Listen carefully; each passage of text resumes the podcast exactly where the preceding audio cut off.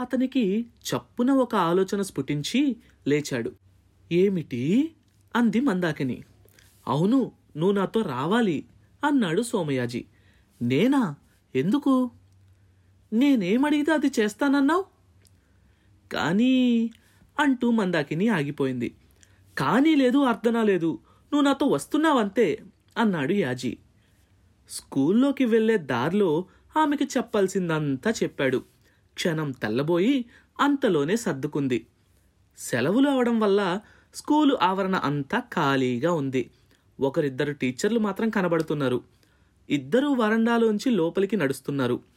తెల్ల కాగితం మీద రోళ్ళు గీస్తున్న డ్రిల్ మాస్టారు గుమ్మం దగ్గర పడిన నీడను చూసి ఆశ్చర్యం దాచుకొని లోపలికి రండి. వాళ్ళు వచ్చి కూర్చున్నాక ఏమిటిలా వచ్చారు? అని అడిగాడు. కొన్ని నెలల క్రితం ఇంకో స్కూలు నుంచి మా వాడిక్కడికి వచ్చాడండి. చాలా మంచి ఆటగాడు. జట్టులో అతన్ని ఎంపిక చేయలేదట. చాలా బాధపడుతున్నాడు. నాటకీయంగా అంది. మాస్టర్ సోమయాజీని చూసి గుర్తు తెచ్చుకోవటానికి ప్రయత్నం చేస్తూ క్రిందటిసారి నువ్వేదో ఆట పాడు చేసావట కదా అన్నాడు. ఆ రోజునేదో పొరపాటు జరిగింది మాస్టారు. ఆమె ఉంది కాబట్టి మర్యాదగా మాట్లాడుతున్నాడు కానీ సోమయాజీ ఒక్కడే అయితే పొమ్మనేవాడు అయినా అవకాశం ఇవ్వటానికి ఇది తరగతికి తరగతికి మధ్య జరిగే పోటీ కాదబ్బాయ్ జిల్లా స్థాయిలో పోటీలు అన్నాడు. ఆమె అభ్యంతరిస్తున్నట్టు పోనీ ముందొక్కసారి ఆటను చూసి నచ్చితేనే జట్టులో చేర్చుకోండి అన్నది. చూడటానికి ఇంకే పోటీలు ఆటలు లేవు పది రోజుల్లో. జట్టు రేపే బయలుదేరబోతోంది. అతగాడి విద్యని పరీక్షించాలంటే పోటీనే పెట్టాలా మాస్టారు? మీరే ఒకసారి చూడండి. మీకు సంతృప్తికరంగా లేకపోతే అతడే విరమించుకుంటాడు అంది మందాకిని. ఎలా? నేనొక్కడే ఎలా చూడటం అని అడిగాడు. మీరే ఏదైనా పోటీ పెట్టండి సారు. మీకు ఈ ఆటల సంగతి బాగా తెలుసు కదా. మెతుకు పట్టుకొని అన్నం గురించి చెప్పగలరు. అంత అనుభవం ఉన్నవారు ఆ మాత్రం చేయలేరా? మునగ చెట్టు విరిగిపోతుందేమో అని అక్కడితో ఆపేసింది. అయితే ఆమె మాటలకి ఆయన పడలేదు. ఆయన కూడా ఒకప్పుడు గొప్ప ఆటగాడు. కేవలం అంతర్గత గొడవల వల్ల ఒక ఆటగాడి భవిష్యత్తు ఆగిపోవటం ఆయనకి ఇష్టం లేదు. కొంచెం సేపు కన్నార్పకుండా సోమయాజీ వైపునే చూస్తూ ఉన్నాడు. ఏదో ఆలోచన స్ఫురించినట్లు లేచి నాతోరా అన్నాడు. సామాన్లు భద్రపరిచే గది తాళం తెరచి అందులో నుంచి ఒక బంతిని బయటకు తీసి పద అన్నాడు. మందాకిని దూరంగా నిలబడింది. ఇద్దరూ ఆట స్థలంలోకి వెళ్ళారు గోలుకి ముందున్న పెనాల్టీ స్టార్ట్ దగ్గర బంతిని పెట్టి ఆయన వెళ్ళి గోలు మధ్య నిలబడి కొట్టు అన్నట్టు సైగ చేశాడు. సోమయాజీ కదల్లేదు. అతని ముఖంలో ఏ భావమూ లేదు. ఆమె అతడి వైపు ఇంకా ఆలస్యం ఎందుకు? అన్నట్టు చూస్తోంది. గోలు మధ్యలో మాస్టర్ ఎదురు చూస్తున్నారు సోమయాజీ బంతిని పట్టుకొని వెనక్కి వెళ్ళాడు. ఇంకా వెనక్కి వెళ్ళాడు. అతడు ఏం చేస్తున్నాడో అర్థం కాక ఇద్దరూ ఆశ్చర్యంగా చూస్తున్నారు. సరిగ్గా మధ్యలో ఆట ప్రారంభమయ్యేటప్పుడు బంతి మొదట ఎక్కడ పెడతారో అక్కడికి వెళ్ళాడు. తర్వాత పది అడుగులు వెనక్కి వెళ్ళి కొట్టడానికి సిద్ధమయ్యాడు. మాస్టారుకి ఒక్క క్షణం అతడి ఉద్దేశం అర్థం కాలేదు. అయ్యాక నిటారుగా నిలబడ్డాడు. ఈ కుర్రవాడికి మతిపోయిందా ఏంటి? అనుకుంటూ అంతలో సోమయాజీ బాణంలా వచ్చి బంతిని కొట్టాడు. ఆ బంతి ఎగిరి గోలు వైపు వాలుగా రాసాగింది. చాలా దూరం నుంచి వస్తూ ఉండటం వలన మాస్టారుకి అది బాగా కనబడుతోంది. రెండు అడుగులు ముందుకేసి దాన్ని పట్టుకోవడానికి సిద్ధమయ్యాడు. నిజానికి బంతి గోలు స్తంభం పక్కగా పోతోంది. అసలు సోమయాజీ బంతిని పట్టుకొని అంత దూరం వెళ్ళినప్పుడే ఆయన దాన్ని చాలా తేలిగ్గా తీసుకున్నాడు.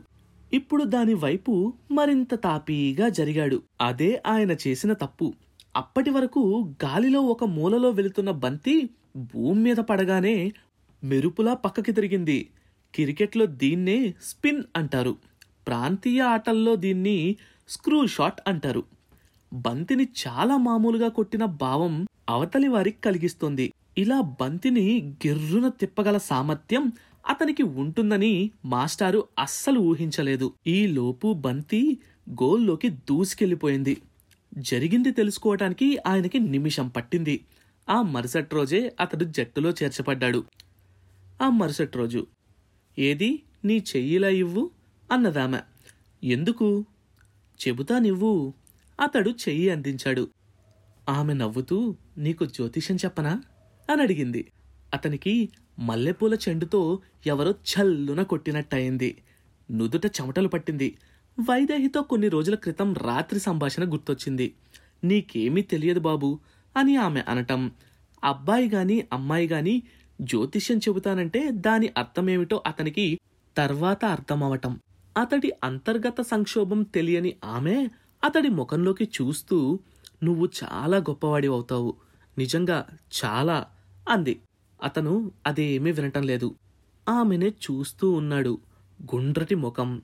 ఆరోగ్యంతో ఎర్రబడిన పెదాలు గడ్డం పక్కన పుట్టుమచ్చ నవ్వే కళ్ళు వెలుగుతో మెరిసే పెదాల మీద తడి. ఏం మాట్లాడవేం? అంది మందాకిని. ఏం మాట్లాడ్ను? అని అడిగాడు యాజీ. అంత గొప్పవాణ్ణి ఎలా అవుతాను? అని అడగవేం? ఆ ఎలా అవుతాను? నీతో పాటు నన్ను మీ మాస్టర్ దగ్గరికి తీసుకువెళ్ళాలనే ఆలోచన వచ్చింది అంటే అదే గుర్తు. అవతలి వాళ్ళ బలహీనత మీద ఆడుకునే తెలివితేటలు. అతను ఆమెను చూస్తున్నాడు. ఆమె అన్నది ఇప్పుడు చేస్తే చేశావు గాని ఇంకెప్పుడు చేయకు. అసలు అక్కడే తిడదామనుకున్నాను కానీ ఎలాగైనా సరే జట్టులో చేరాలన్న నీ ఆరటం చూసి ఊరుకున్నాను. కోపాన్ని అభినయిస్తూ ఆమె అలా అంటూ ఉంటే అతను చూస్తూ ఉన్నాడు. అతని చేయి సన్నగా కంపిస్తోంది. నేను జట్టులో చేరానన్న మాట నిజమే కాని మాట నిలబెట్టలేను. ఏ? ఎందుకలా? అని అడిగింది మందాకిని. రమేష్ని పిలిచి మాస్టారు మాట చెప్పగానే కళ్ళు తాగిన కోత అయ్యాడు కానీ చేర్చుకోక తప్పలేదు. లెఫ్ట్ స్టాపర్ ఇస్తున్నాడు అంటే గోలు దగ్గరగా ఉండేవాడన్నమాట. అవతలి గోలు దగ్గరికి వెళ్ళే అవకాశం ఉండదు. అన్నిటికన్నా ముఖ్యంగా నాకు ఎడంకాలతో ఆడటం అస్సలు రాదు. పట్టుదలుంటే బొటన వేలుతో కూడా ఆడొచ్చు. ఇదిగో ఈ గీతని చూడు అంటూ అరచేతిలో చిటికెను వెలు క్రింద కనబడుతున్న చిన్ని గీతను వత్తి ఈ గీత ఇలా నిలువుగా ఉంది. కాబట్టి నువ్వు పెద్ద ఆటగాడివవుతావు అంది. ఆమె చేతి వేళ్ళు తన చేతిని అలా మెత్తగా వత్తడం అతనికి అపురూపమైన అనుభూతిని ఇస్తోంది. ఆమెలోంచి తనలోకి ఏదో ప్రవహిస్తుందన్న భావం ఆ ఆలోచన మనసుని తడిచేస్తోంది అదృష్టం గీత హృదయం గీత ఉంటాయి గాని అరచేతిలో ఆటగీతలుండవు. అని సామర్థ్యాన్ని సవాలు చేస్తున్నట్టు అన్నాడు. వాదన పెంచకుండా ఉండవా? పోనీలే అయితే అన్నది. ఆమె చెయ్యి ఎక్కడ వదిలేస్తుందో అని భయపడి చప్పున ఆహా ఇంకేమన్నా చెప్పు అన్నాడు బ్రతిమాలుతున్నట్టు. ఇంకేమన్నానా? ఇంకేం చెప్పను? ఎల్లుండి నా పుట్టినరోజు. దానికి ఏం బహుమతి ఇస్తున్నావు? అబ్బా అవన్నీ జ్యోతిష్యంలో ఉండవు బాబు. అన్నట్టు ఎల్లుండిది పుట్టినరోజా? అని అడిగింది మందాకిని. అవును ఏం? అవతలి రోజు నా పుట్టినరోజు భలే నాకన్నా ఓరో చిన్నదాని అన్నమాట. ఇంకా నయం. మరి నీకేం కావాలి నీ పుట్టినరోజున నాకేమిస్తావు? నీకేం కావాలో చెప్పు. ఎవరూ ఊహించనంతటి పెద్దవాడు అయ్యాక అప్పుడు వచ్చి అడుగుతాను. అలా అవటమే కావాలి నాకు ప్రస్తుతానికి. నేను పెద్దవాణ్ణే. కావాలంటే పొడుగు చూసుకుందామా? అబ్బా ఆ విషయాన్ని వదిలిపెట్టు. నీ గురించి అడుగు. నేను నేను ఆ నేను ధీరోదత్తుణ్ణి అవుతానా? ధీరో ఓ అదా అంటూ ఆమె చంద్రాన్ని గుర్తు చేసుకుంది. నవ్వాపుకోలేక తప్పకుండా అవుతావు. పోతే సరిగ్గా పట్టాల మీద పెట్టాలంతే అంది. తన చేతిని పట్టుకున్న ఆమె చేతిని రెండో చేత్తో స్పృశించాడు. ఎప్పుడూ లేని విధంగా ఈసారి ఆమె సామిష్యం కొత్తగా ఉంది. ఆమె వేళ్ళతో చిన్న పిల్లవాడిలా ఆడుకుంటున్నాడు. ఆమె శరీరం నుండి వచ్చే పరిమళం అతణ్ణి వివసుణ్ణి చేస్తోంది. ముందుకు జరిగాడు.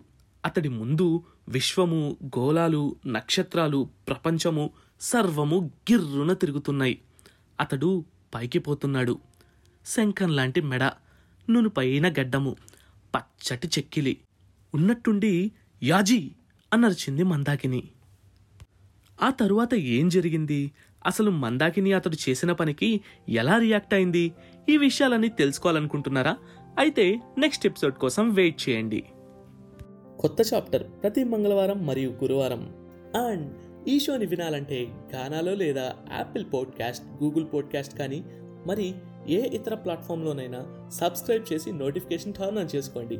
నెక్స్ట్ ఎపిసోడ్ రిలీజ్ అయినప్పుడు మీకు అప్డేట్ వస్తుంది.